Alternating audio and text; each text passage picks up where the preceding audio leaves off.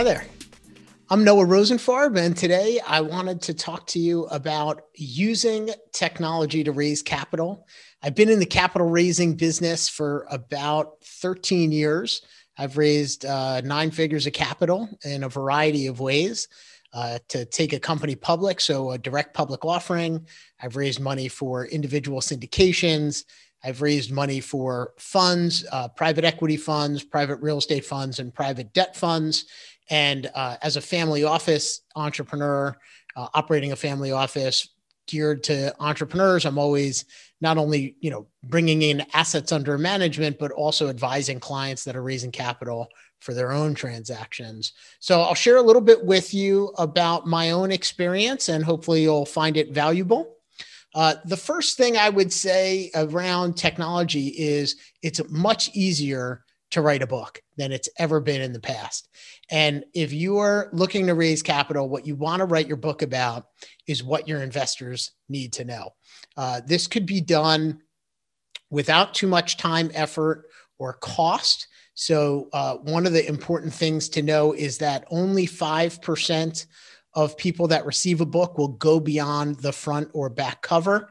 Only, uh, I think it's um, you know something like 10% of people might open up open it up but I, it's almost negligible. So don't worry so much about the message inside. Obviously you want it to reflect positively on you but get it done. Get your first draft out. Have an attractive cover. Make sure your messaging is clear and you're really dialing in a, a piece that's credible that when your investor looks at it they'd think highly of it if you want to start with an ebook you know that might be one day one way to reduce the cost of delivery. I've worked with a company called 90 minute books. I, I would i haven't uh, published a book with them but I've, I've followed their content. It's owned by a guy named dean jackson who i like trust and respect. And i think it's a great way to get your book done quickly, efficiently, and at a low cost. And then you could always decide to come up with a more sophisticated, comprehensive book. I've written a couple of books. If you could see them over my shoulder, you know, they took me a lot longer. They're 30 to 50,000 words. They take a bit more time than uh, I have a digital book called um, how my family generates infinite returns investing in apartments. So that's more of an ebook that we did online using the 90 minute book system. I would say it's maybe 50 pages, and we haven't printed that in hard copy. Another thing to think about is creating a short video. So you might want to do uh, something like I'm doing for you here today is recording on Zoom. And then you could play that video back on Zoom uh, for your investors.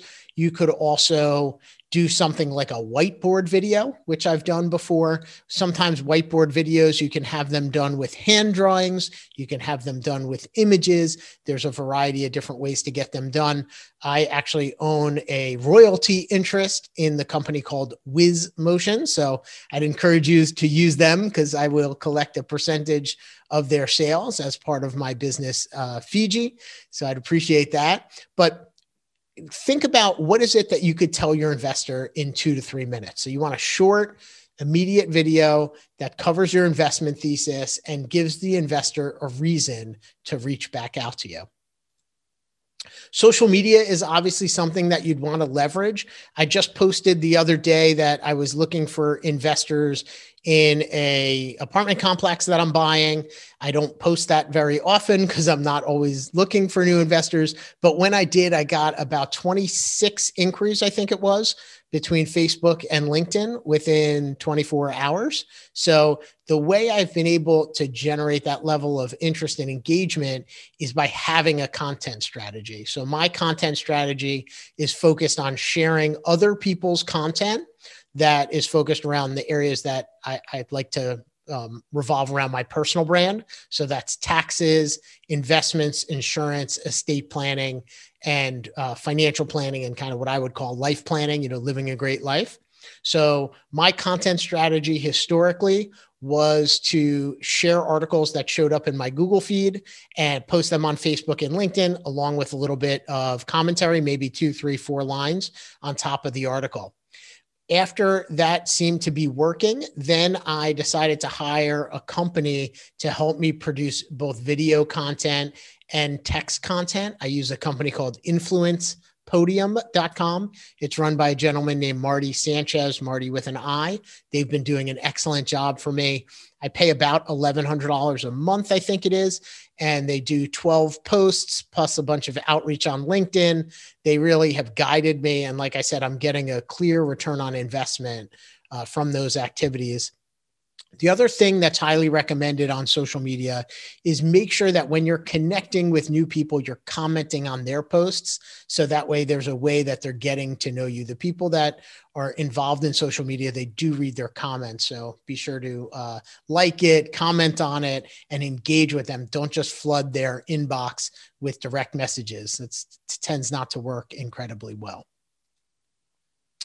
You also want to be focused on the distribution methods for your content. So, uh, email obviously is a great way. If you don't already have an email list, we use a company called MailChimp to deliver our emails. Text messaging, we use a company called Spark, which is uh, geared for financial services firms, but there's a ton of different text solutions. So the text doesn't actually come from your cell phone, it comes from uh, the, your PC that you could set it up. Uh, and then also now there's such thing as voicemail drops. I don't know if you've ever received a voicemail drop, but basically your phone doesn't ring and all of a sudden you've got a new voicemail. That's a new technology that you can use to leave a voicemail on somebody's phone without actually having their phone ring. The other way to get your message out, I would encourage you to consider whether you want to host a podcast or potentially go out and be a guest on other people's podcasts. I hosted a podcast in 2013, 14, around there. Um, I was able to uh, start my own podcast. I got picked up by a channel that was looking for me to be the host of their podcast. We were getting about a thousand downloads an episode, which, you know, again, it's pretty hard to speak to a thousand people and then even more so to be able to speak to them every week. But I decided to stop my podcasting because there wasn't a clear call to action and I wasn't generating a return on my investment of time. So uh, I decided to stop that. And now I take a more proactive approach to being a guest on other people's podcasts. So I'm always exposed to new audiences, and that enables me to meet new people on social media because a lot of times the listener will come and check me out afterwards. Another great way is through webinars. So either hosting your own webinars or again being a guest on someone else's recurring webinar. And the same would be true for speaking engagements. Now, with Zoom, it's easier than ever to be a speaker. You don't have to travel to a new city, stay overnight in a hotel that's uncomfortable. Uh, decide if you want to have free speaking engagements or paid speaking engagements. I've done both. It's really depended upon the audience and what I was looking to accomplish. A uh, couple other tech tips before I let you go here. One is on email, there's a feature to use hyperlinks. So, what you can do is copy and paste a link to your document, your video, your uh, uh you know offering memo. You could paste those in as hyperlinks into your email. But what I find looks prettier and tends to just uh, again, it'd be a little bit more aesthetically pleasing is if you highlight the word link or highlight the word click here and you right click on that, at least if you're using, uh, you know, the PC software that I use, you can add a hyperlink and it'll just show the words link or it'll show the words click here and it'll be underlined. And when the recipient clicks that link, it'll open the bigger hyperlink. So you don't need to show the entire text of the hyperlink. I think it shows a, like a little bit more of thought that went into your email.